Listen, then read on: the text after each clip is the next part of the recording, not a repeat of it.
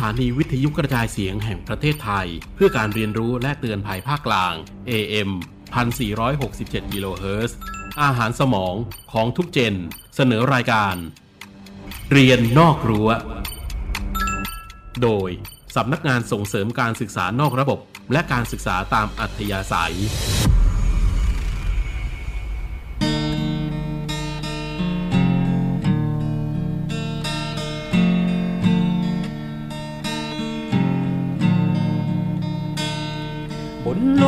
ใบ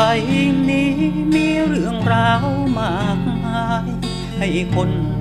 ทั้งหลายได้เรียนรู้ เรื่องเก่า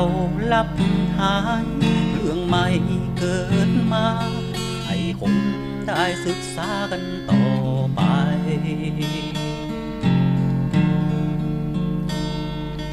โลกใบนี้คือห้องเรียนห้องใหญ่ำราเล่มไหนเธออยากรู้ ทุกแห่งทุกคน เธอจงมองดู คือแหล่งเรียนรู้หลากวิชา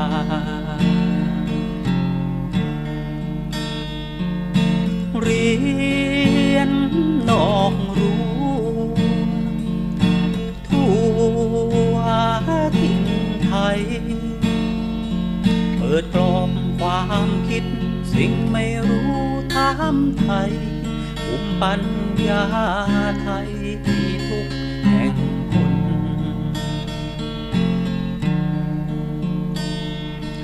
เรียนนอกรู้ เธออย่ากลั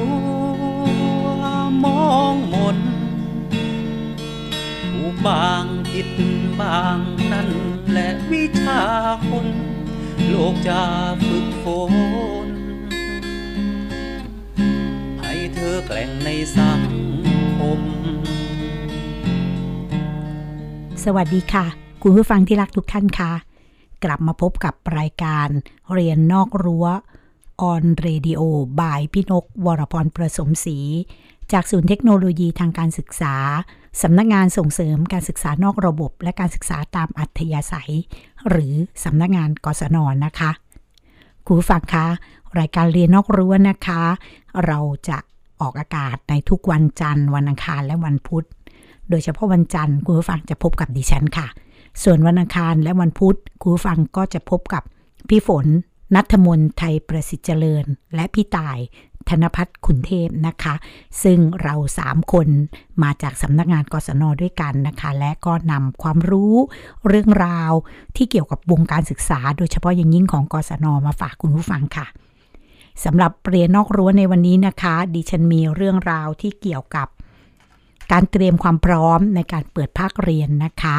โดยท่านรัฐมนตรีว่าการกระทรวงศึกษาธิการ คุณตรีนุชเทียนทองค่ะ จะมานำเสนอรวมทั้งมีสัมภาษณ์จากเด็กๆนะคะ ที่มีความรู้สึกประการใดเกี่ยวกับการที่จะเปิดภาคเรียนในสถานการณ์โควิดแบบนี้นะคะ ส่วนอีกเรื่องหนึ่งนะคะดิฉันจะนำคุณผู้ฟังไปที่ตำบลบางด้วนค่ะ จังหวัดสมุทรปราการ ซึ่งเราจะไปพบกับอาชีพย้อมผ้ามัดย้อมนะคะ จะเป็นอย่างไรนั้น เดี๋ยวกลับมาพบกันค่ะ ช่วงนี้เราพักฟังเพลงกันสักเพลงก่อนนะคะ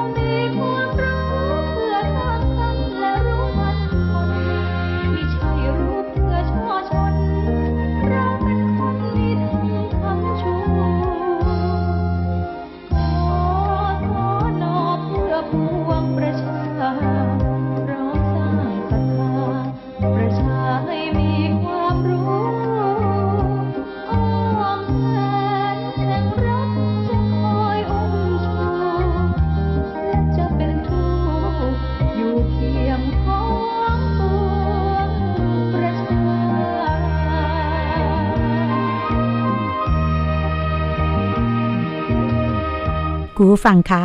วันนี้เป็นวันที่หนึ่งพฤศจิกายนนะคะ ซึ่งเป็นวันเปิดภาคเรียนของสถานศึกษา ไม่ว่าจะเป็นระดับประถมศึกษาหรือมัธยมศึกษา หรือแม้แต่สถานศึกษาสังกัดกศนค่ะ หลาย ๆ โรงเรียนเนี่ยสามารถเปิดจัดการเรียนการสอนในลักษณะออนไซต์ได้นะคะ ส่วนอีกหลาย ๆ โรงเรียนซึ่งอยู่ในพื้นที่ที่มีสีแดงเข้ม หรือว่าสีแดงล่ะค่ะ ก็ยังจะคงมีปัญหาของการแพร่ระบาดของสถานการณ์โควิดอยู่นะคะ ซึ่งกระทรวงศึกษาธิการได้เตรียมความพร้อมในเรื่องนี้นะคะ โดยท่านรัฐมนตรีว่าการกระทรวงศึกษาธิการ คุณตรีนุชเทียนทองนะคะ ได้มาให้สัมภาษณ์ในเรื่องราวของการเตรียมความพร้อมในการเปิดภาคเรียน วันนี้ดิฉันนำเสียงของท่านพร้อมกับมี คลิปสั้นๆ ของเด็กนักเรียนที่มีความต้องการในการที่จะไปโรงเรียนมาฝากคุณผู้ฟัง เราไปฟังกันเลยค่ะ เป็นเวลาเกือบ 2 ปี ที่คนไทยต้องเผชิญกับสถานการณ์การแพร่ระบาดอันเลวร้ายของไวรัสโควิด -19 ด้วยความห่วงใยของรัฐบาล โดยพลเอกประยุทธ์จันโอชา นายกรัฐมนตรี และคณะรัฐมนตรี ได้เห็นความสำคัญของการแก้ปัญหาในภาพรวม ทั้งในด้านการป้องกัน และการลดความรุนแรงของการติดเชื้อ พื่อไม่ให้เกิดการสูญเสีย หรือให้เกิดการสูญเสียที่น้อยที่สุดผ่านมาตรการต่างๆ ที่เข้มข้น รวมถึงการฉีดวัคซีน สร้างภูมิคุ้มกันแก่คนไทยอย่างทั่วถึง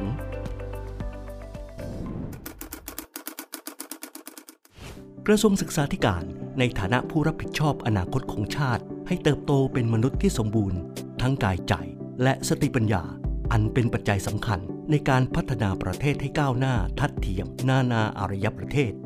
ซึ่งแม้ภายใต้สถานการณ์การแพร่ระบาดของโควิด -19 การเรียนรู้ก็ยังคงต้องดำเนินการต่อไปอย่างต่อเนื่อง ด้วยการเรียนรู้ในรูปแบบออนไลน์ และออนแอร์ดังนั้นเพื่อเตรียมความพร้อมในการเปิดภาคเรียนที่ 2 ปีการศึกษา 2564 อาวุธสำคัญที่จะนำมาต่อสู้กับโรคภัยครั้งนี้ได้ คือการปูพรม ฉีดวัคซีนไฟเซอร์ แก่เด็กและเยาวชนอายุ 12-18 ปี อย่างทั่วถึงและครอบคลุม วันนี้เราก็ร่วมกับทางกระทรวงศึกษาธิการนะครับเป็นความร่วมมือระหว่างสองกระทรวง ศึกษาธิการแล้วก็กระทรวงสาธารณสุข ในการที่จะจัดวัคซีนไฟเซอร์นะครับมาฉีดให้กับนักเรียนที่อายุ 12 ปีขึ้นไปนะครับ จนถึง 18 ปี เราจะต้องเร่งระดมการฉีดให้กับนักเรียนเหล่านี้ นะครับทั่วประเทศ ให้ทันการเปิดภาคการศึกษา ในจังหวัดเนี่ยที่จะต้องทำ TSC บวกเนี่ยก็คือจะต้องไปประเมินโรงเรียนอีกครั้งหนึ่งนะคะในเรื่องของมาตรการว่าโรงเรียนเนี่ยต้องสามารถอยู่ในมาตรการที่สามารถอยู่ในมาตรการที่กระทรวงสาธารณสุขเนี่ยยอมรับที่จะมีมาตรฐานพอที่จะเปิดเรียนได้เพราะว่าถึงแม้ว่าเราจะฉีดวัคซีนแล้วเนี่ยแต่การเรียนเนี่ยก็คงจะต้องอยู่ภายใต้ new normal ก็คือต้องมีและโรงเรียนในกระทรวงศึกษาธิการเนี่ยเรามีโรงเรียนหลากหลายขนาดนะคะ ซึ่งในทั้งหมด 30,000 กว่าโรงเรียนที่เรามีในสังกัดกระทรวงศึกษาธิการเนี่ยครึ่งหนึ่งเนี่ยมีเด็กที่ต่ำกว่า 120 120 คน ซึ่งก็สามารถเรียนภายใต้ social distancing ได้นะคะ แต่ขณะเดียวกันเนี่ยก็มีโรงเรียนที่มีบริบทอยู่หลากหลายขนาด ซึ่งขณะนี้เนี่ยก็คงจะต้องดูตามบริบทของพื้นที่ตามบริบทของโรงเรียนด้วยว่า อย่างเช่นที่นี่เนี่ยก็มีโรงเรียนกว่า 2,000 กว่าคนใช่ไหมคะ เพราะฉะนั้นเนี่ยการเรียนอาจจะสลับวันกันมาเรียน หรือดูสภาพพื้นที่ในเรื่องของความแพร่กระจายของความ ในพื้นที่ในแต่ละพื้นที่นั้นก็เป็นสิ่งที่เราจะต้องพิจารณาร่วมกันด้วยเช่นเดียวกันค่ะ แต่ในเบื้องต้นแล้วเนี่ยเมื่อมีเมื่อมีวัคซีนแล้วเนี่ยก็ทำให้มีความมั่นใจในเรื่องของความปลอดภัยมากยิ่งขึ้น ด้วยโควิด -19 เป็นโรคอุบัติใหม่ กระทรวงศึกษาธิการจำเป็นต้องสร้างการรับรู้ รวมถึงสร้างความเชื่อมั่นแก่นักเรียนนักศึกษาประชาชน โดยเฉพาะผู้ปกครอง ในการสร้างภูมิคุ้มกันหมู่อย่างชัดเจน เพื่อให้นักเรียนนักศึกษา ได้กลับมาเรียนรู้ ณสถานศึกษาอย่างปลอดภัยอีกครั้ง ก็รู้สึกตื่นเต้นค่ะ ไม่ไม่เจ็บอย่างที่คิดเลย มาถึงก็มายื่นเอกสารค่ะ แล้วก็รอฉีด แล้วก็ไปนั่งสังเกตอาการ 30 นาที ไม่มีอะไรปลอดภัยฉีดวัคซีนรู้สึกตื่นเต้นมากกว่าหลังฉีดวัคซีนครับแล้วก็รู้สึกกังวลนิดนึงครับ แต่ตอนนี้หายแล้วครับ คือลูกจะได้มีภูมิต้านทานนะคะ เพราะว่าลูกตอนนี้ลูกอ้วนด้วย อยากให้เขามีสุขภาพแข็งแรงค่ะ ฉีดดีกว่าแน่นอนค่ะ เพราะว่าเด็กจะได้มีภูมิต้านทานแล้วก็ไม่ติดแล้วก็เวลาถึงจะติด แต่ว่ามันก็ไม่ถึงกับเสียชีวิต เหมือนกับถ้าถ้าฉีดก็ไม่ไม่ไม่ไม่เสียชีวิต แต่ว่าติดจะอาจจะติดน้อยหน่อยอะค่ะ ไม่รุนแรง ในส่วนของวัคซีนเราเชื่อมั่นนะครับว่าพอมีนโยบายมาว่าจะ ให้ฉีดแล้วก็อนุญาตเลย อยากให้มาเรียนที่โรงเรียนมากกว่าค่ะ เพราะว่าเรียนออนไลน์รู้สึกเด็กจะเครียดมาก เพราะว่างานเยอะ แล้วก็เครียดทุกวันมีงานส่งต้องส่งต้องส่งแล้วงานบางบางคนเรียนไม่ทัน ก็จะเครียดเอาค่ะ คือแบบมาเรียนแล้วได้ได้เจอเพื่อนมันก็จะได้ปล่อยปล่อยอารมณ์ปล่อยอะไรอย่างนี้ได้กว่าค่ะ รู้สึกดีค่ะที่ได้ฉีดไฟเซอร์ รู้สึกว่า ตัวเองยังมีภูมิคุ้มกันอยู่ด้วยค่ะ แล้วก็ไม่รู้สึกกังวลค่ะ เพราะว่ามั่นใจว่าน่าจะไปได้ดีค่ะ ของหนูเรียนอาชีวะใช่ไหมคะ แล้วมันเป็นงานปฏิบัติอย่างเงี้ย ปกติถ้าเราเรียนในห้องอะเราก็จะได้ปรึกษาอาจารย์ในห้องว่าแบบนี้มันพอแล้วหรือยัง มันโอเคแล้วหรือยัง หรือว่าจะต้องเพิ่มตรงไหน แต่ว่าพอมาเป็นออนไลน์เราจะคุยกับอาจารย์ได้น้อยลงค่ะ ตอนตอนแรกก็กังวลค่ะ แต่พอมามา ฉีดจริงๆก็ไม่ได้มีอะไรเอฟเฟกต์อะไรเกิดขึ้นก็ไม่ไม่มีแล้วค่ะ ในปัจจุบันนี้ก็ต้องยอมรับว่าเทคโนโลยีนั้น ก็ทำให้โลกของทั้งใบของเราเนี่ยเล็กลงโดยถนัดตานะคะ ประกอบกับสถานการณ์วันนี้ สถานการณ์แพร่ระบาดของโควิดนะคะในจีนวันนี้เนี่ยก็ยิ่งเป็นตัวกลไกสำคัญที่ทำให้รู้ว่าวันนี้เราต้องเปลี่ยนแปลงนะคะ เพราะฉะนั้นเนี่ยกระทรวงศึกษาธิการแน่นอนที่สุดค่ะก็ได้เล็งเห็นนะคะ ที่จะต้องมีการขับเคลื่อนเรื่องนี้ ก็ได้มีการร่วมมือกันโดยตลอดกับกระทรวงสาธารณสุข เพราะว่าเราเน้นในเรื่องของการเรียนภายใต้ความปลอดภัยเป็นอันดับเราเรียนภายใต้ของความปลอดภัยนะคะซึ่งก็จะมีมาตรการที่กระทรวงสาธารณสุขเนี่ยได้กำชับแล้วก็ได้มีมาตรการไว้นะคะในเรื่องของการเตรียมความพร้อมของการเปิดภาคเรียนที่2นะคะในเดือนพฤศจิกายนนี้เนี่ยกระทรวงเองนะคะตลอดจน ได้มีการเตรียมความพร้อมในเรื่องของบุคลากรทางการศึกษานะคะวัคซีนที่ได้มีการฉีดตั้งแต่เดือนให้กับบุคลากรการศึกษานะคะตั้งแต่เดือนมิถุนายนที่ผ่านมานะคะในการเปิดภาคเรียนที่ 1 ซึ่งตอนนั้นเนี่ยเราก็มีความพยายามที่จะให้มีการเปิดภาคเรียน แต่ขณะเดียวกันก็ต้องยอมรับว่าสถานการณ์ช่วงนั้นอาจจะมีความรุนแรงนะคะแต่เราจะทำให้โรงเรียนเป็นพื้นที่ที่ปลอดภัย โดยการที่ได้มีการผลักดันให้มีการฉีดวัคซีนให้กับบุคลากรทางศึกษาตั้งแต่เดือนมิถุนายนเป็นต้นมา ณ บัดนี้เนี่ย ก็ฉีดไปแล้วกว่า 7-80%นะคะ ซึ่งขณะนี้ก็อยู่ในระหว่างของเข็ม 2 เข็ม 3 นะคะ ก็จะอยู่ในช่วงของการที่ว่าเราก็คงจะมีมาตรการ ตลอดจนเด็กขณะนี้ก็มีการฉีดวัคซีนไปคู่ขนานกันไปด้วยนะคะ ในการเปิดภาคเรียนที่2นะก็คือว่าเด็กได้รับการฉีดวัคซีน คุณครูได้รับการฉีดวัคซีนนะคะ แล้วก็ในโดยที่พื้นที่ก็สำคัญค่ะ เพราะว่าในบริบทของพื้นที่เนี่ยก็จะไม่เหมือนกัน เพราะฉะนั้นเนี่ย ก็จะเป็นในส่วนของคณะกรรมการโรคติดต่อจังหวัดนะคะซึ่งต้องก็จะเป็นผู้ที่ให้การยืนยันในแต่ละพื้นที่ว่าในในส่วนไหนของของอำเภอหรือตำบลนนั้นนะคะ ก็คือเราจะคราวนี้เราจะใช้เป็นบริบทของตำบลหมู่บ้านนะคะ เพราะว่าบางทีในพื้นที่ที่อาจจะเป็นจังหวัดสีแดงนะคะ แต่ว่าสีแดงเข้มเนี่ยแต่ว่าในบางหมู่บ้านเนี่ยซึ่งอาจจะในหมู่บ้านนั้นเนี่ย อาจจะไม่ได้มีคนติดเชื้อ หรือไม่มีประวัติในการติดเชื้อมาติดต่อกันเป็นเดือนอย่างเงี้ยนะคะก็อันนี้ก็จะต้องเป็นอำนาจของทางจังหวัดที่จะคงต้องพิจารณา เพื่อว่าที่จะได้ให้การตัดสินใจเนี่ยเป็นไปได้ถูกต้องแล้วก็ปลอดภัยที่สุด นอกเหนือจากโรงเรียนที่จะสามารถเปิดได้แล้วเนี่ยสบคจังหวัดก็คงจะต้องมาตรวจสอบในเรื่องของมาตรการเข้มข้นนะคะ เรื่อง social distancing ใส่แมสใส่ social distancing ว่าถ้าโรงเรียนขนาดใหญ่อาจจะต้องมีการสลับวันกันมาเรียนหรือไม่นะคะ แล้วก็เรื่องของการล้างมือต่างๆ มาตรการจะมีอยู่แล้วนะคะถ้ามีการแพร่ระบาดเกิดขึ้นนะคะในโรงเรียนเนี่ยขณะนี้เนี่ยเราก็มีแผนเผชิญเหตุนะคะว่าถ้าเด็กติดต้องอาจจะต้องปิดห้องเรียนขนาดไหนนะคะหรือเด็กถ้ามีจากครอบครัวยกตัวอย่างเช่นอาจจะมีครอบครัวที่ได้รับเชื้อ เด็กคนนั้นอาจจะต้องหยุดเรียนกี่วัน อาจจะมีรายละเอียดต่างๆ ซึ่งตรงนี้เนี่ยก็ได้มอบหมายให้ทาง กระทรวงถึงงานที่รับผิดชอบก็คือสพทเนี่ยได้ประสานสื่อสารกับทางผอโรงเรียน หรือผู้จะสื่อสารกับผู้ปกครองเช่นเดียวกัน คือเราก็คงต้องไปด้วยกันทั้งหมดนะคะ ไม่ว่าจะเป็นคุณครูและผู้ปกครองนี่ก็มีส่วนสำคัญอย่างยิ่งในการที่เราจะช่วยกันในการที่จะให้ลูกหลานของเราปลอดภัย ในการเรียนรู้ในโรงเรียนที่ปลอดภัยภายใต้สถานการณ์โควิดเช่นนี้ก็ขอยืนยันว่าเรามีแผนเผชิญเหตุนะคะว่าถ้ามีกระบวนการติดเชื้อต่างๆ เหล่านี้เนี่ย คุณครู แล้วก็ท่านผู้ในการโรงเรียนเนี่ยก็จะทราบในแผนเผชิญเหตุตรงนี้ดี ทางกระทรวงเองก็จะได้เน้นย้ำแล้วก็กำชับแล้วก็มีการติดตามต่อไปค่ะในเรื่องของวัคซีนเด็กนะคะก็คือไฟเซอร์เนี่ยก็เป็นนโยบายของรัฐบาลนะคะของท่านนายกเองที่ก็มีความเป็นห่วงโดยเฉพาะอย่างยิ่งในเรื่องของ การเรียนของเด็กในช่วงสถานการณ์โควิด ซึ่งเราก็ต้องยอมรับแล้วค่ะว่าการเรียนรู้ที่ดีที่สุดเนี่ยคือการที่เด็กให้เด็กได้มาเรียน on-site ก็คือมาโรงเรียนนะคะได้มีปฏิสัมพันธ์ เพราะการเรียนรู้เนี่ยมันไม่ได้อยู่แค่มันหมายถึงมัน 360 องศารอบด้านนะคะ เพราะฉะนั้นเนี่ยรัฐบาลเองจึงได้มีการผลักดันให้นำวัคซีนไฟเซอร์ ซึ่งถือว่าเป็นวัคซีนที่องค์การอนามัยโลกเนี่ยให้การยอมรับ ให้ฉีดกับเด็กได้ 12-18 ปัจจุบันนี้ก็ประมาณเดือนตุลานะคะซึ่งเราก็มีตัวเลขที่คร่าวๆว่าจำนวนเด็กที่อยู่ในกลุ่มนี้เนี่ยประมาณ 5 ล้านคนนะคะที่อยู่ในกลุ่มที่สามารถจะฉีดไฟเซอร์ได้นะคะ ซึ่งก็เราก็ได้มีการทำเรากระทรวงศึกษาธิการ และกระทรวงสาธารณสุขได้มีการร่วมกันนะคะ ในการทำความเข้าใจก่อนที่จะให้มีการทำการประเมินถึงความ ยินยอมนะหรือความประสงค์ที่จะฉีด ซึ่งก็ประมาณที่ประมาณ 70 กว่าเปอร์เซ็นต์นะคะซึ่งขณะนี้กระทรวงสาธารณสุขเองก็ได้เร่ง แล้วก็ได้นำวัคซีนกระจายไปลงไปที่ทุกพื้นที่พวกนี้ไปฉีดที่จังหวัดเลยนะคะ เพื่อให้เราจะได้มีการความพร้อมในการที่จะเปิดภาคเรียนภาค 2 ให้ได้เร็วที่สุดนะคะ ซึ่งขณะนี้เนี่ยจากการที่เราได้มีการฉีดมากว่าเกือบ 50%แล้วเนี่ยก็มีผู้ปกครองหลาย ๆ คนที่ยัง เปลี่ยนใจจากตอนแรกที่อยากจะที่จะไม่ฉีดนะคะ ขณะนี้ก็มีความเชื่อมั่นมากยิ่งขึ้นนะคะ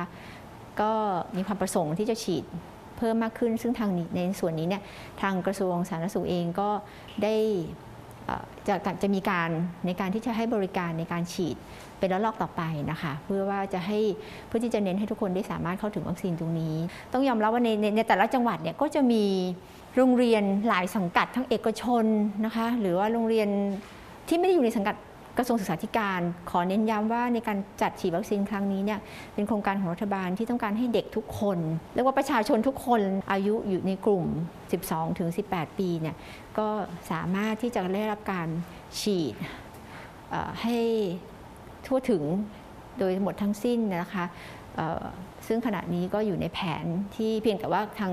ผู้ปกครองเองก็ต้องให้การยินยอม แล้วก็เชื่อมั่นนะคะในตัววัคซีนจึงจะสามารถฉีดได้ค่ะ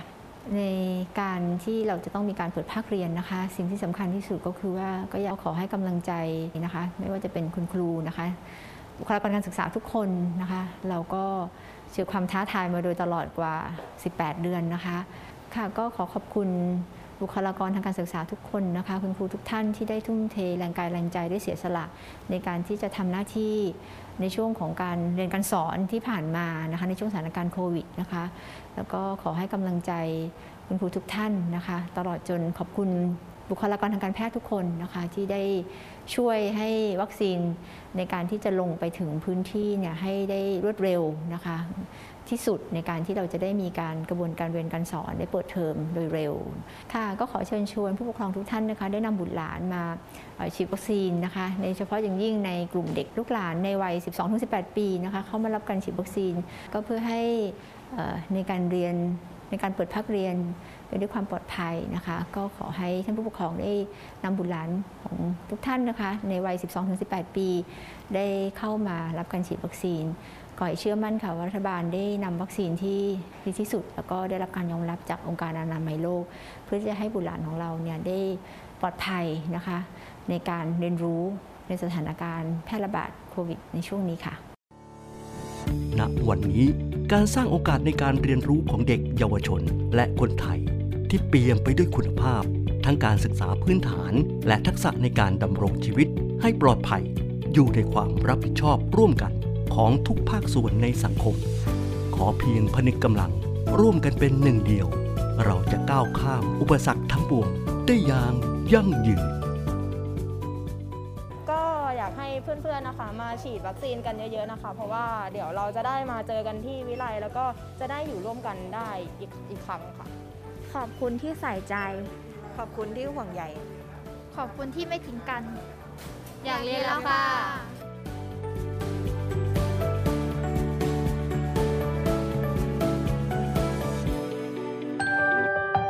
คุณกำลังรับฟังรายการ เรียนนอกรั้ว โดยสำนักงานส่งเสริมการศึกษานอกระบบ และการศึกษาตามอัธยาศัยคุณผู้ฟังคะ วันนี้รายการเรียนนอกรั้ว On Radio นะคะ ได้นำเรื่องราวเกี่ยวกับการต่อยอดอาชีพย้อมผ้ามัดย้อม ของกศนตำบลบางด้วน จังหวัดสมุทรปราการ ซึ่งเป็นรายการเรียนนอกรั้ว On Television นะคะ หรือว่า On TV ค่ะ มาฝากคุณผู้ฟังนะคะ เพื่อที่คุณผู้ฟังจะได้รับทราบว่าสำนักงานกศนนะคะ โดยสำนักงานกศนจังหวัดสมุทรปราการได้ดำเนินการในเรื่องของการต่อยอดอาชีพให้กับประชาชนอย่างไร มีสิ่งใดน่าสนใจบ้างนะคะ เราไปรับฟังกันได้เลยค่ะ สวัสดีค่ะ วันนี้เรียนนอกรั้วกับกศน เราสองคนอยู่ที่กศนตำบลบางด้วนอำเภอเมืองจังหวัดสมุทรปราการค่ะ ครับวันนี้เราสองคนก็ได้มาบ้านบางหมูตำบลบางด้วนนะครับ วันนี้เราก็จะมาเรียนเรื่องเกี่ยวกับจากนะครับจากที่ในพื้นที่ที่ทุกคนเห็นอยู่แล้วก็จะมีประโยชน์มากมายนะครับครูอิงครับ จากตรงเนี้ยที่เรามาเรียนรู้นี่มีอะไรบ้างครับตรงนี้ค่ะในเรื่องของจากนะคะเเรากศนอำเภอเมือง จังหวัดสมุทรปราการได้พัฒนาอาชีพในเรื่องของชุมชนคนทำจาก ประโยชน์ของจากมีมากมายนะคะ ไม่ว่าจะทำเป็นหลังคามุงจากทำแส้แล้วก็ที่สำคัญตรงมงจากเนี่ยค่ะเป็นผลของมงจากที่ทำเป็นขนมทั้งสดและเชื่อม ในเรื่องของการพัฒนาอาชีพต่อยอดของกศนเท่าที่เราเรียนรู้ในวันนี้ก็คือ การทำผ้ามัดย้อมจากมงจาก และประโยชน์ของจากมีอะไรอีกบ้างไหมที่เอ่อจะให้ผู้ชมหรือผู้ที่ดูแล้วได้เอ่อติดตาม แล้วก็เอ่อชมในครั้งนี้นะครับ ค่ะในเรื่องของการพัฒนาอาชีพของกศนอำเภอเมือง จังหวัดสมุทรปราการที่กศนตำบลบางด้วน ในเรื่องของการทำผ้ามัดย้อมจากสีของลูกจากในวันนี้ เดี๋ยวเราไปรับชมกันเลยดีไหมคะ ครับ อย่างนั้นเราไปเรียนรู้พร้อมๆกันเลยนะครับ สวัสดีค่ะวันนี้เราจะมีการมาเรียนผ้ามัดย้อมกันเนาะผ้ามัดย้อมเราเนี่ยทำมาจากสีลูกจากเป็นสีธรรมชาติ เพราะฉะนั้นผ้าที่ใช้เนี่ยคือผ้าธรรมชาติ เป็นผ้าประเภท ผ้าคัตตอนร้อยเปอร์เซนผ้าฝ้าย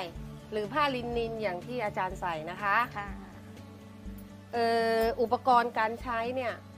ก็มีวันนี้เราใช้ยางวงอย่างเดียวค่ะ วันนี้เราใช้ยางวงนี่นะคะค่ะโอเค แล้วเดี๋ยวเราจะมาหาลายที่เราทำกัน อย่างลายนี้นะคะคล้ายคล้ายๆกับลายทางน้ำไหล มีอีกลายหนึ่งก็คือ ดอกดาวเรืองหรือลายลายดาวกระจายนะคะ โอเค ถ้างั้นเดี๋ยวเราทดลองทำกันเลย จากนี้ก็คือทุกคนต้องเอาผ้าก่อนนะฮะแล้วเดี๋ยวก็ มามัดลาย ขอบคุณค่ะ โอเคค่ะ เริ่มต้นนี่เลยค่ะ เราพับ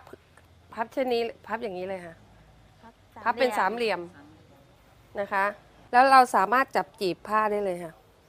เราจะตีโค้งเป็นตัวเอสก็ได้นะคะ จับจีบเล็กเล็กๆ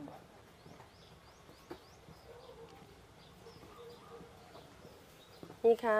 จะเป็นจีบจีบๆอย่างนี้นะคะ เราเห็นจีบมันแล้วใช่ไหมคะรูดผ้านะคะ แล้วก็เอาหนังยางเนี่ย มัดเลยค่ะ ขั้นตอนที่หนึ่งการที่ว่าสีจะเป็นลายไม่เป็นลายมันอยู่ที่เรามัดด้วยนะคะ ให้มัดให้แน่นหน่อย อย่างนี้นะคะโอเคไหมคะ รอบแรกก่อนนะคะ เส้นแรกก่อน แล้วเดี๋ยวเราจะมีเส้นที่สอง ถ้าเราจะทำลายสองทางเราก็มัดสองครั้ง มัดละยางครั้งที่สองมันจะเป็นอันนี้นะคะ ถ้าเราอยากได้ลายที่ฟ้างกว่านี้ เราก็สามารถมัดครั้งที่สามได้ เดี๋ยวอาจารย์จะขอมัดเป็นเป็นลายที่สามนะคะ หนูมัดด้วยได้ไหมได้ค่ะ เชิญเลย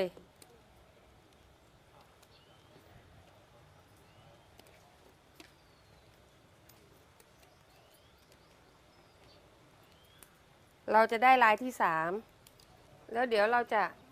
เสร็จจากนี้นะคะ เดี๋ยวเรามาทำการย้อมผ้ากันเลยเนาะแล้วมัดลาย แต่ก่อนที่เราจะลงมือมัดลายเนี่ยผ้าเนี่ยที่เขาทอมา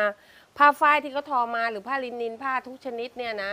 มันจะมีแป้งอยู่ในตัว เพราะฉะนั้นเราจะต้องไปซักผ้า เอาแป้งออก เพื่อให้การทำลายของเราเนี่ยมันติดสีสวยนะคะ ได้ลายเด่นชัดขึ้น ถ้าอย่างนั้นเดี๋ยวเราไปทำการซักผ้ากันเลย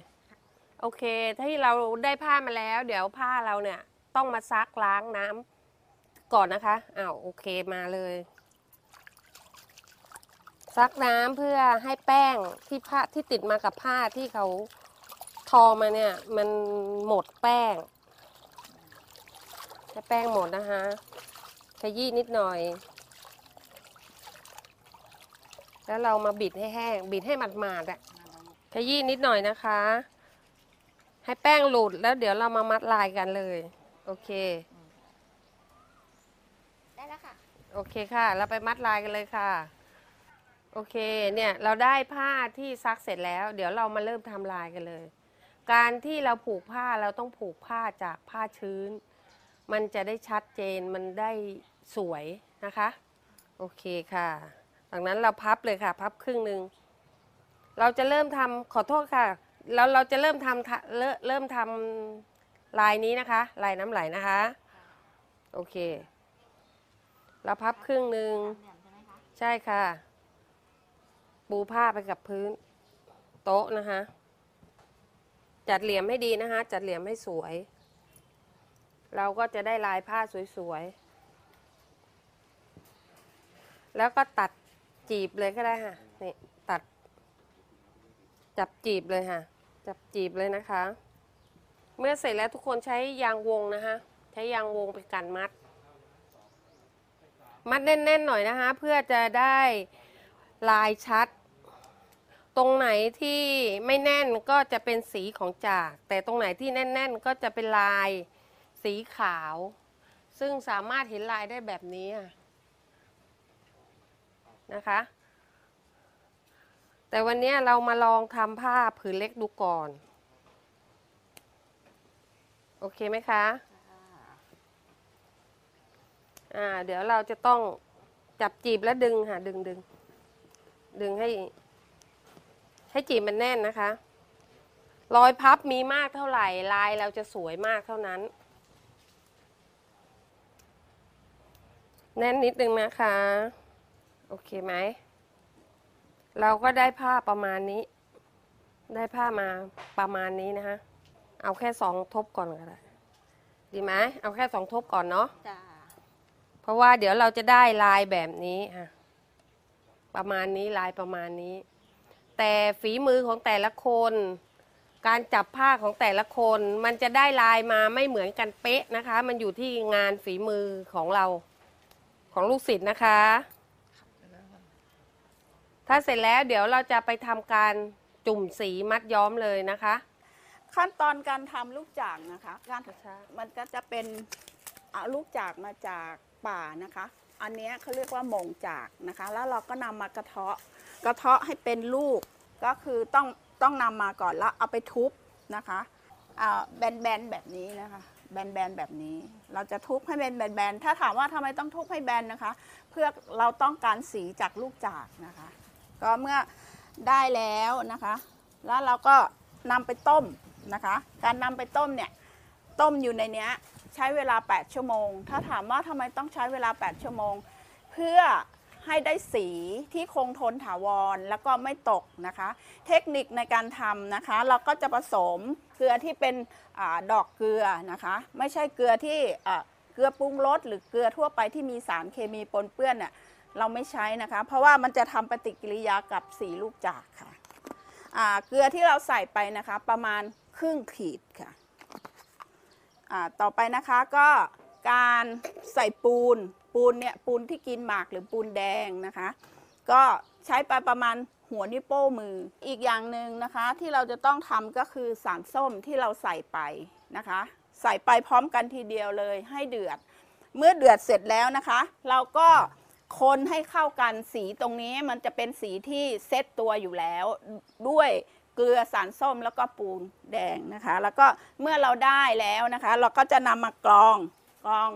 กรองอยู่ในนี้นะคะแล้วก็คนให้ทั่วนะคะ คนให้ทั่วแล้วก็นำมากรอง พอกรองเสร็จแล้ว มันก็จะได้น้ำประมาณนี้นะคะ ได้สีลูกจากประมาณนี้เลยนะคะ นอกจากนั้นแล้วเราก็จะทำการย้อมผ้าได้เลยค่ะ อ่าโอเคจุ่มได้เลยค่ะ จุ่มได้เลยนะคะ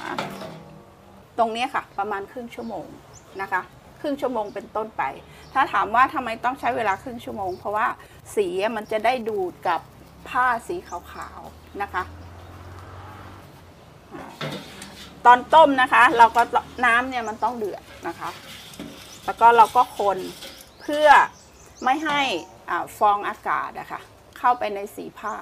นะคะ เมื่อได้แล้ว เมื่อจุ่มแล้วจะมีลักษณะเป็นแบบนี้ค่ะ เนี่ยค่ะ สีจะเป็นแบบนี้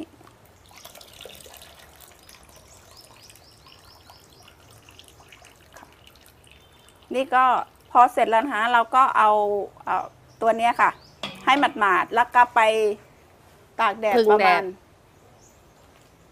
สิบถึงสิบห้านาทีนะคะ แล้วก็ เอามาจุ่มสารส้ม แล้วก็บิดให้หมาดๆแล้วก็เอาไปตากแดดนะคะค่ะ เป็นการพิธีเสร็จขั้นตอนในการทำสีย้อมผ้าค่ะ อันนี้สีผ้าผ้าที่เราได้มัดย้อมแล้วนะคะ ย้อมสีแล้วเราจะต้องเอาผ้าขึ้น แล้วก็เอาไปผึ่งแดดไว้ประมาณสัก 10 นาที เพื่อให้สีแล้วก็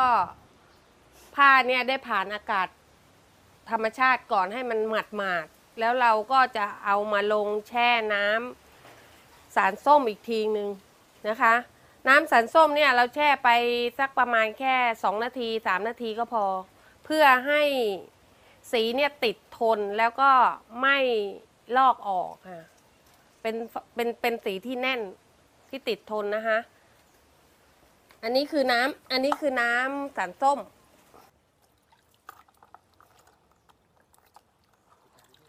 โอเคค่ะ เดี๋ยวเราเราเราจะซักขยำเขาให้ ให้เข้าซึมทุกทุกในลายนะคะเพื่อไม่ให้มันไม่ให้สีตกอีก จากที่หลังจากเราแกะลายแล้ว เราไปซักอีกครั้งหรือสองครั้ง สีมันก็จะไม่ตกอีกเลย เราก็สามารถซักกับเสื้อผ้าปกติได้เลยค่ะ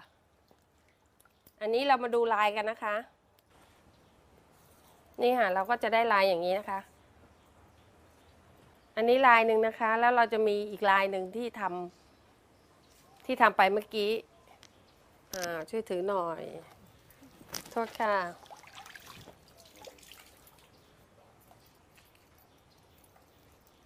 อันนั้นเป็นลายเราตั้งชื่อว่าลายน้ำไหลนะคะ อันนี้เป็นลายเหมือนกับลายดาวกระจายค่ะ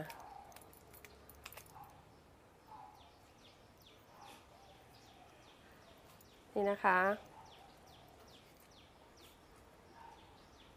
ถ้าเรามัดสองด้าน เราพับผ้าไว้เรามัดสองด้านเราก็จะได้เป็นสี่ด้านค่ะ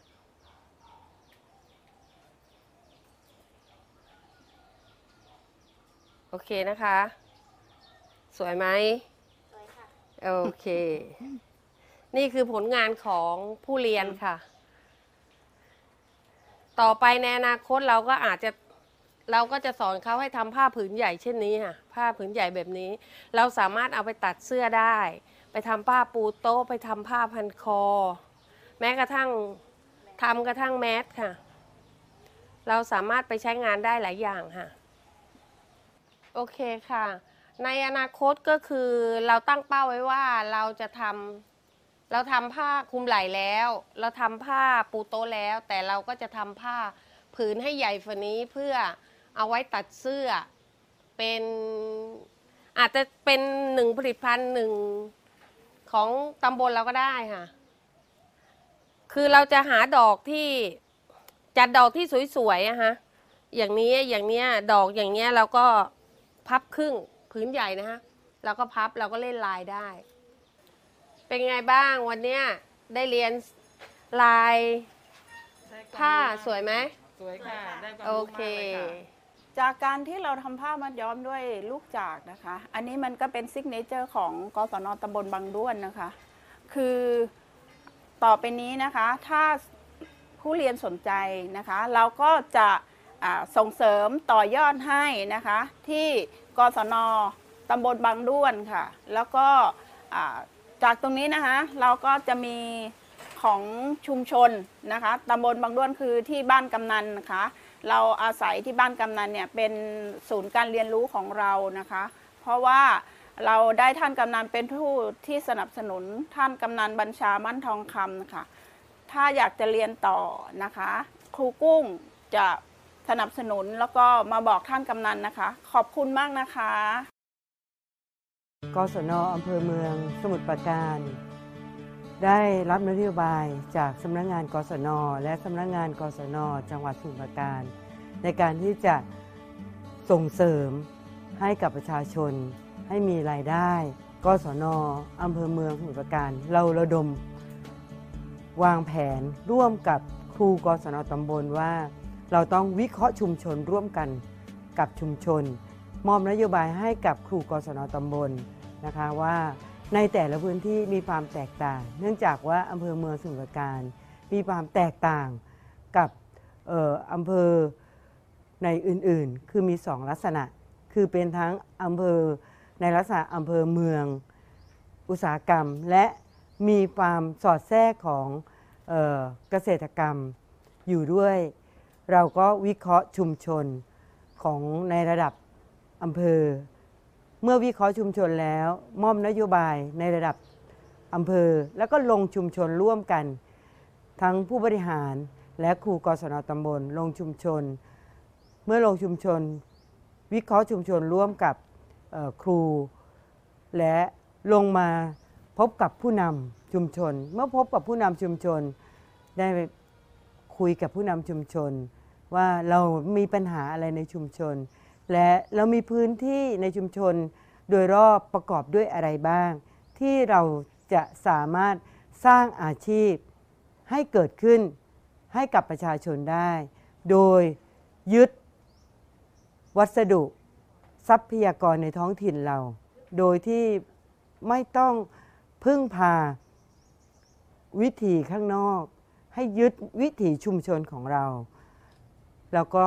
เป็นสิ่งที่โชคดี เราทำเวทีเสวนา ร่วมกันของชุมชนนี้ ชุมชนบางด้วน หรือเราเรียกว่าบ้านบางหมู โดยมีท่านกำนันบัญชา ก็ได้รวมประชาชนมานั่งคุยกัน ในหมู่บ้านนี้ เริ่มต้นเราเริ่มจากการเรียนวิชาชีพระยะสั้น ในการทำผ้ามัดย้อมทำผ้ามัดย้อมจากลายต่างๆ จากเป็นผ้าลายคามก็ยัง จากความสนใจของผู้เรียนก่อน ก็คิดไปคิดมาแล้ว ลองหันดูวัสดุก่อนว่า เรามีวัสดุในท้องถิ่นของเราคือใบจาก ต้นจาก ซึ่งต้นจากเนี่ยมีทั้งลูกจาก มีทั้งใบจากเราก็มานั่งคิดอีกว่าเราจะแปรรูปสิ่งเหล่านี้อย่างไรได้ ก็เชิญชวนกันไปศึกษาดูงาน ที่จังหวัดใกล้เคียง จังหวัดอยุธยาบ้างนะคะ แล้วกลับมาก็มานั่งวิเคราะห์กัน เสวนาร่วมกันมีส่วนร่วมกัน ประชาชนที่สนใจก็มานั่งคิดวิเคราะห์ร่วมกันว่า เราจะเดินไปร่วมกันอย่างไร วางแผนร่วมกัน และทำร่วมกันว่า เอาละในกลุ่มที่เราทำมีความสนใจและทำผ้ามัดย้อมจากลายคาม เอา เรามาแปรรูปจากใบจาก มาเป็นที่ใส่แก้ว มาทำเป็นผ้ามัดย้อม อย่างที่สันใส่นะคะผ้ามัดย้อม มาเป็นเสื้อ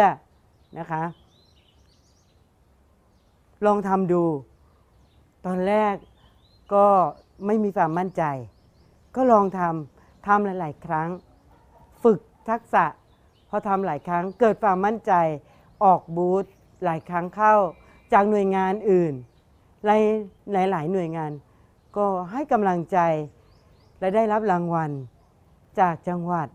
เราก็จัดตั้งกลุ่มวิสาหกิจชุมชนเกิดขึ้น ในการจัดตั้งกลุ่มวิสาหกิจชุมชนทำให้เราเกิดความภาคภูมิใจ และเริ่มมีรายได้ขึ้น ก็ทำให้ประชาชน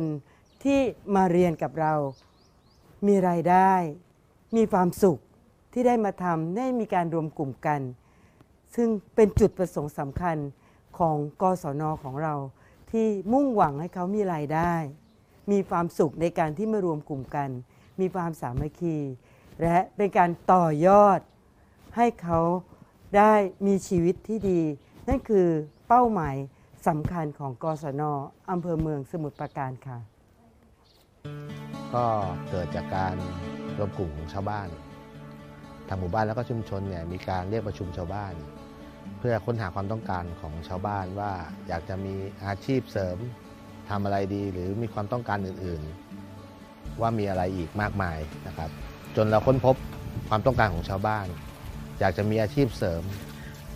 ซึ่งเราได้มีทรัพยากรธรรมชาติที่มีอยู่ก็คือต้นจากกับลูกจากเป็นจำนวนเยอะอยู่แล้ว จึงได้เขียนเป็นโครงการนำเสนอไปที่ทางกศนตำบล แล้วก็กศนของอำเภอเมือง จึงเปิดมาเป็นโครงการทำให้กศนตำบลแล้วก็สนอำเภอเมืองเนี่ยได้ส่งเสริมสนับสนุนทำให้มีการนำลูกจาก เอามาทำผ้ามัดย้อมจากลูกจาก จนก่อให้เกิดกลุ่มอาชีพขึ้นมาหนึ่งกลุ่ม แล้วก็มีการสร้างงานสร้างอาชีพ สร้างรายได้ให้กับชุมชน จริง ๆ แล้วเราโชคดีอยู่อย่างหนึ่งคือมีทรัพยากรธรรมชาติที่มีอยู่ในหมู่บ้านแล้วก็ชุมชนอยู่แล้ว อันเนี้ยเมื่อมีทรัพยากรธรรมชาติอยู่ในหมู่บ้านชุมชนแล้วเนี่ยเป็นตัวตั้งก็สามารถหาวัตถุดิบได้ง่าย เพียงแค่อาศัยการมีส่วนร่วม จากป่าชาวบ้านจากชาวบ้านที่เข้ามาก่อให้เกิดรายได้ มาออกแบบลาย โดยตอนนี้ก็ได้รับความร่วมมือจากหลาย ๆ หน่วยงาน มาช่วยกันออกแบบลายผ้าอาทิเช่น ลายดอกดาวเรือง ลายดอกโพทะเล ซึ่งเป็นดอกไม้และต้นไม้ประจำจังหวัดสมุทรปราการอยู่แล้วด้วยส่วนหนึ่ง และปัจจุบันนี้ก็พยายามจะสร้างอัตลักษณ์ ลายที่เป็นรูปแบบของกลุ่ม เพื่อที่จะสร้างแบรนด์ให้กับกลุ่ม ล่าสุดก็ได้ทำโครงการ 108 อาชีพนะครับได้มีเรียกชาวบ้านมาที่สนใจมาอบรม แล้วก็มาสร้างอาชีพสร้างรายได้ จนปัจจุบันนี้ครัวเรือนเป้าหมายที่เราตั้งเป้าหมายเอาไว้ก็มีรายได้เพิ่มมากขึ้น แล้วก็สามารถผลิต แล้วก็จำหน่ายในตลาดออนไลน์อาทิเช่นทางบางด้วนเนี่ยก็จะมี Facebook บางด้วนของดีบ้านฉันวิถีชุมชนคนทำจาก ตัวนี้เป็นตัวที่จะให้เห็นเนื้องานของว่ากศนเนี่ยมีส่วนร่วมว่ามีผลิตภัณฑ์อะไรบ้าง สามารถสั่งซื้อสั่งจองแล้วก็จัดส่ง ได้โดยผ่าน Facebook นี้นะครับ ก็เป็นเครื่องการันตีว่ากศนเนี่ยส่งเสริมสนับสนุนอย่างต่อเนื่องครับ ความภาคภูมิใจที่เราได้ทำให้ชาวบ้านมีอาชีพมีรายได้นะคะ ก็คือจากการที่เรามีอาชีพทำผ้ามัดย้อม โดยที่การทำผ้ามัดย้อมเนี่ยเป็นหนึ่งอำเภอหนึ่งอาชีพของกศนอำเภอเมืองสมุทรปราการที่ได้มาสนับสนุน แล้วเราทำให้ ชาวบ้านเนี่ยก้าวไปถึงการที่มีการจำหน่ายนะคะจำหน่ายในระดับตำบลจำหน่ายในระดับห้างสรรพสินค้า หลายคนนะคะที่ได้รับความรู้จากการทำผ้ามัดย้อมไปแล้วนะคะ ก็ไปเพิ่มรายได้ให้กับครอบครัวนะคะ เช่นไปทำผ้าคลุมไหล่นะคะ ผ้าเช็ดหน้า แล้วก็ ตอนนี้เราสามารถที่จะจำหน่ายในเพจของเรานะคือเพจของบางด้วนของดีบ้านฉันนะคะ ตรงนี้เราก็เอาไปจำหน่ายได้แล้วนะคะ แล้วก็สามารถทำให้ประชาชนในตำบลบางด้วนเนี่ยหลายครอบครัวนะคะ มีรายได้เพิ่มขึ้น มีอาชีพ เราก็จะมีคนมาศึกษาดูงาน จากการศึกษาดูงานเนี่ยเราก็จะล่องเรือนะคะ ล่องเรือขยักนะคะ จาก หน้าวัดบางด้วน ไปที่พระสมุทรเจดีย์หรือไปที่สะพานแขวน บางคนเขาก็เลือกอที่จะไปวัดสาขานะคะ แล้วก็การมาของแต่ละหน่วยงานนะคะที่มีการท่องเที่ยวเนี่ยเขาก็จะสั่งสินค้าจากเรานะคะ ก็คือมาการอยากเรียนรู้เกี่ยวกับการทำผ้ามัดย้อม คือรายได้ทั้งหมดก็จะมาจาก คนที่ท่องเที่ยวค่ะ ตอนแรกอะครูครูกุ้งเป็นครูกศนของตำบลบางด้วนนะคะบ้านเราเนี่ยผลิตภัณฑ์จากลูกจากเนี่ยมันมีอยู่แล้วจากจากเนี่ยมันมีอยู่แล้ว ทีนี้เราจะมีวิธีใดที่สามารถเอาออกมาได้ ทีนี้กลุ่มของกศนเขาก็มาไปใฝ่หาผู้เรียนรู้มาสอน เราก็เลยต่อยอดจากตรงนั้นอะมาทำกันในกลุ่มนะฮะ ก็เลยมาทำเป็นลูกจากเนี่ยทำเสื้อทำเสื้อจากเสื้อที่เรา เสื้อที่เราเสียหายอะเสื้อขาวที่เราตากไว้เราแฝนไว้เนี่ยมันขาว ขอโทษนะคะจากตัวเนี้ยเป็นผ้าลินิน แต่ทีนี้พี่แอดจะแฝนจนเหลืองหมดแล้วค่ะเป็นสีขาวพี่แอดยังพี่แอดก็เลยเอามาทำนะคะเราก็สามารถได้ลายสวยๆก็เลยเนี่ยก็เลยทำกันต่อยอดกันเรื่อยมาจาก ครูกุ้งครูกศนเขาหาวิทยากรมา แล้วจากกำนันต้นต้นทุนเดิมก็คือกำนันเป็นผู้ทำศูนย์เรียนรู้เรื่องจาก เราก็เลยได้ผลิตภัณฑ์จากจากมาอีกเรื่องหนึ่งคือเรื่องทำเสื้อทำผ้ากศนก็ให้ความรู้หลายอย่างค่ะได้ได้ความรู้มากอะคือกศนจะจัดครูมาสอน สอนงานให้บ่อยๆอะ พี่ก็ เยอะงานอะเนาะเราก็จะจำกับต้องกับครูกุ้งอะครูกุ้งเขาเป็นคน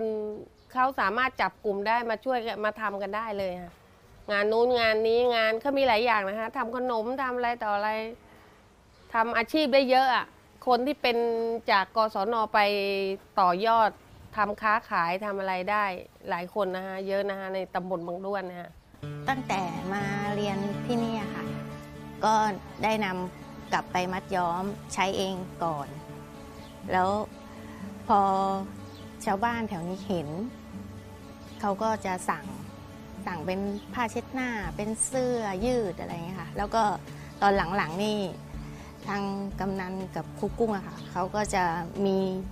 มีเพจอะค่ะ เขาก็จะรับออเดอร์มาให้ แล้วเราก็ทำก็จะมีรายได้เข้ามา ออเดอร์ที่มาเป็นรอบๆ แต่ช่วงโควิดนี่คือจะจางไป แต่ช่วงช่วงก่อนนั้นนั้นเขาก็จะมีคนมาเที่ยว แล้วก็มามัดย้อมแล้วเขาก็จะซื้อกลับไปอะไรอย่างเงี้ยค่ะเขาเขาก็ชอบเพราะว่ามันมันแปลกจากผ้าย้อมคามอะค่ะ แล้วสีที่ออกมาคือ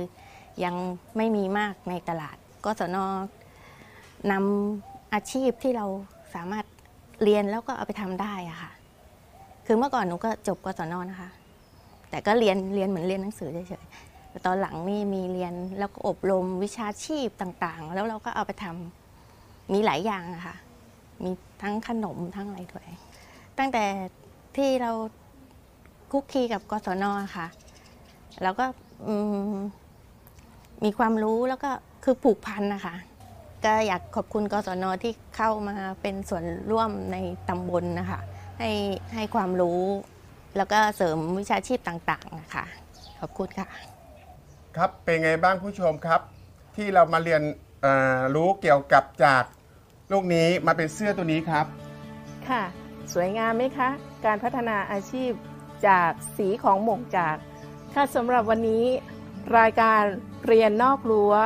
หมดเวลาลงแล้ว ขอลาไปก่อน สวัสดีค่ะ สวัสดีครับ และทั้งหมดคือเรื่องราวดีๆ ที่ดิฉันนำมาฝากคุณผู้ฟังนะคะคุณผู้ฟังคะรายการเรียนนอกรั้วนะคะ จะมีทุกวันจันทร์วันอังคารและก็วันพุธ แต่คุณผู้ฟังจะมาพบกับดิฉันได้ในทุกวันจันทร์ค่ะสำหรับวันจันทร์นี้นะคะ เรียนนอกรั้ว On Radio โดยดิฉันพี่นกวรพรประสมศรีขอลาคุณผู้ฟังไป แต่เพียงเท่านี้เราพบกันใหม่ในวันจันทร์หน้าสำหรับวันนี้ สวัสดีค่ะ ติดตามรับฟังรายการเรียนนอกรั้วได้ใหม่ ทุกวันจันทร์ถึงวันพุธ เวลา 21 นาฬิกาถึง 22 นาฬิกา ทางสถานีวิทยุกระจายเสียงแห่งประเทศไทย เพื่อการเรียนรู้และเตือนภัยภาคกลาง AM 1467 กิโลเฮิรตซ์อาหารสมองของทุกเจน